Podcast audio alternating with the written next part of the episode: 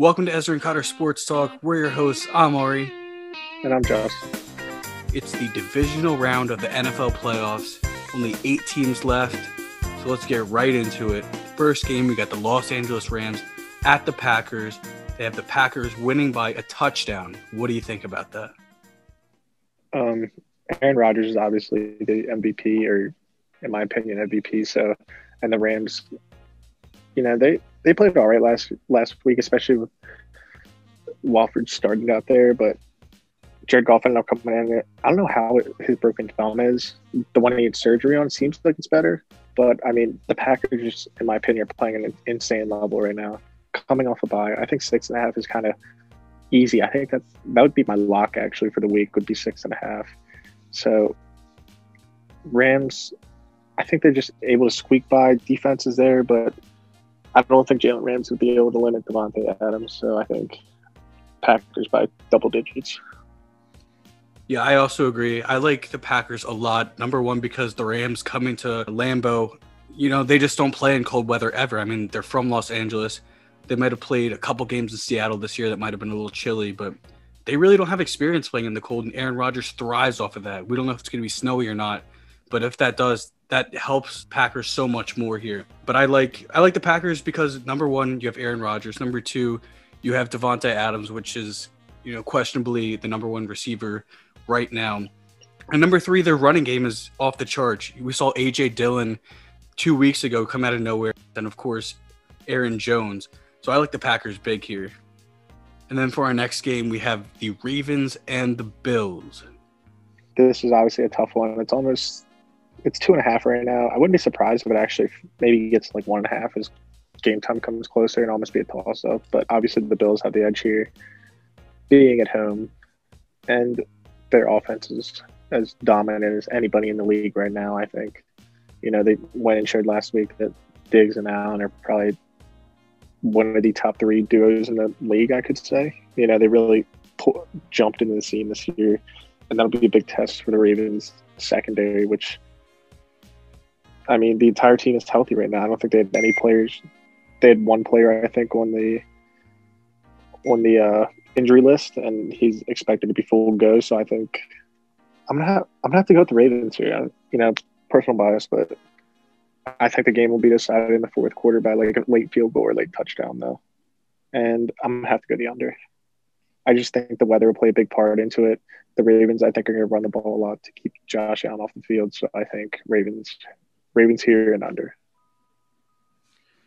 Yeah, so when you look at the Bills, we all know they're probably the favorites behind the Chiefs, and some people might take the Bills over the Chiefs right now just because of how hot they are. But like you said, the running game of the Ravens is just unstoppable. You know, winning six straight games, and it's all been through the run game. So when I look at this game, I see the Ravens having the best rush offense in the league versus the Bills, who have actually one of the worst rush defenses in the league. But you could say the same about you know the Bills' offense, how they're one of the best, and they really run their game through their offense. So I think the key to the game is really going to be if the Ravens can just pound the rock and just and if Lamar can get his feet running. If that doesn't happen, I really can't see the Ravens winning this because, I mean, you hate to say it, but Lamar can't throw the ball like you know a quarterback should as consistently. You know, we've seen some spots that he can, but you really can't rely on that.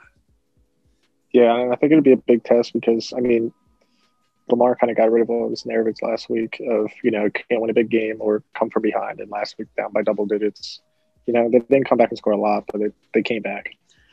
No, but I think that's big too because you know he had to have been stressed in the past three years, couldn't get past that one game, and now you know he got past it, so it's a real confidence booster.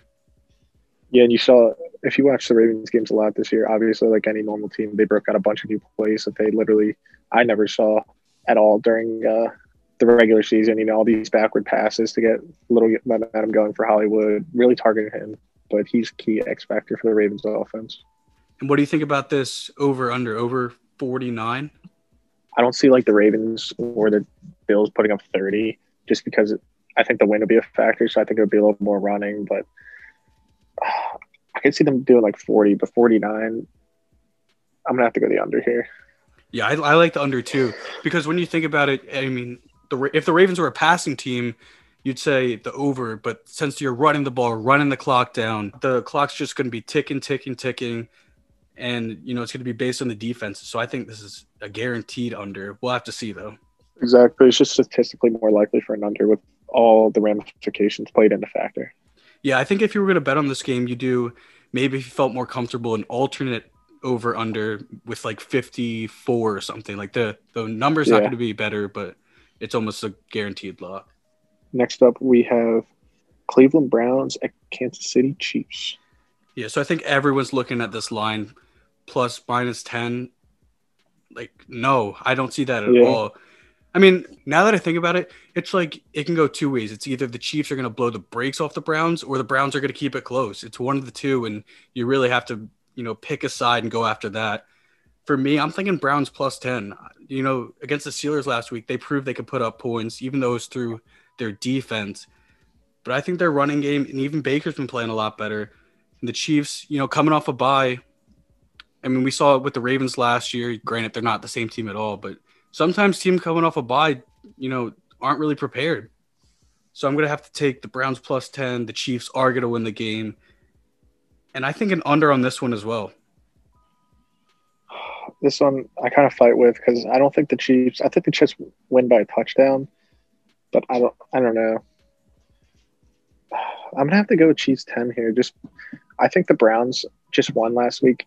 I think once you start off the game with a bad snap into the end zone, and then like that kind of just any type of momentum you had. Obviously, the Steelers, their momentum was strictly from winning the AFC North. You know, coming in a little hype, home team that just went out all right out the door right there. so I think that was a big game. Obviously, it's a game changer. You start off the game seven nothing in the first ten seconds, but I don't think the Browns will be able to keep up with the Chiefs. I kind of think it was a fluke last week, and that everybody knew that the Steelers were like kind of frauds. So last week kind of proved it, especially that you know beatdown they got. And it's not like they didn't give up. Big Ben had 500 yards last week. Granted, they didn't run the ball like rarely, but 500 yards is not easy to do. They put up I think 38 maybe. I think the game was like 51 to 38, I think. Still, that's a lot of points. And the Steelers are doing that, and I don't think they're that good of a team, then the Chiefs are just about to do even worse and more efficiently. Yeah, this was kind of in a way similar to the Ravens and Bills games because if the Browns can really get their run game with the tandem of two, the Chubbs, the Hunt, then I think they really do have kind of a chance here. But if they can't and, and Baker can't step up, I see it being a complete blowout, like two touchdowns. You're gonna need five touchdowns out of Mahomes, which is easily doable, but then you're gonna need at least four four scores from the Browns. I'm gonna go with the over because I can see the Chiefs putting up like 35 to 40. Next up, we have the Buccaneers and Saints.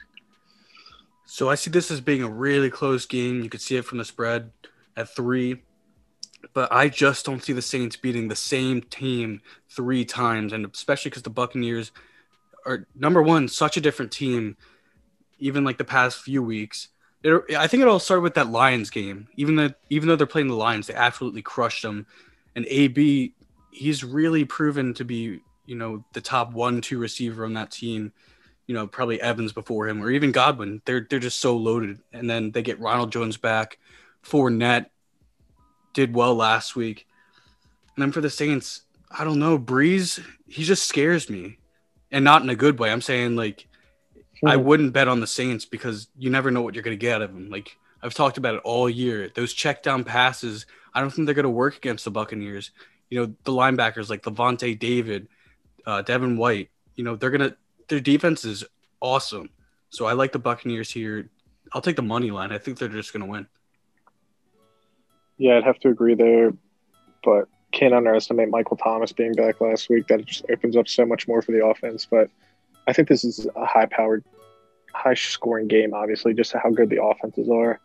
But you're right, beating a team three times in a row is very tough, especially when the team of this caliber with Tom Brady, who is no saying his first radio in the playoffs, obviously, but he knows exactly what to do, how to lead this team. So I think I will have to also go with the Buccaneers straight up and they just have so many weapons on offense. Like it's just so, it's just crazy how many good wide receivers they have.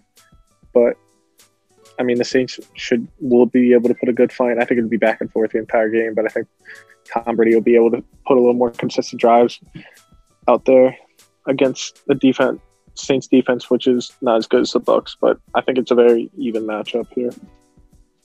Also, you have to think Brees might retire after this game if they lose, so maybe that adds a little extra motivation. Yeah, I did. Yeah, he's up. Uh, I saw he's been offered already offered a what's it called contract broadcast TV? contract. Yeah. Yep, with NBC, I believe. So, I mean, he's got it going good, especially for this. This would be a good year. But the thing is, like he, I think he could come back and easily just win another NFC South title. Oh, he definitely could. It's just you know the NFC is really loaded right now. Packers are probably going to win, so you'd have to imagine even if the Saints win, they're going to go to Green Bay, which you know not a good matchup there, especially going into the cold weather because Green Bay has home field advantage. And he, and he has to take into account that he just had a collapsed lung recently and a broken rib, which I guarantee did not feel good. and he came back in like three weeks. So I think it might even be have been a little rushed. Like I get you're fighting for the number one seed, but you know you're going to make the playoffs. Like let him rest a little bit and be ready for you know these deep playoff runs. Yeah, and they got Taysom Hill too, who has been serviceable. You know, he's not Brees, obviously, but he's serviceable. All right, so we just gave you the whole rundown, all four games. We'll see you next week. So from Ari Ezra, I'm Justin, and this is Ezra and Kyle Sports Bet.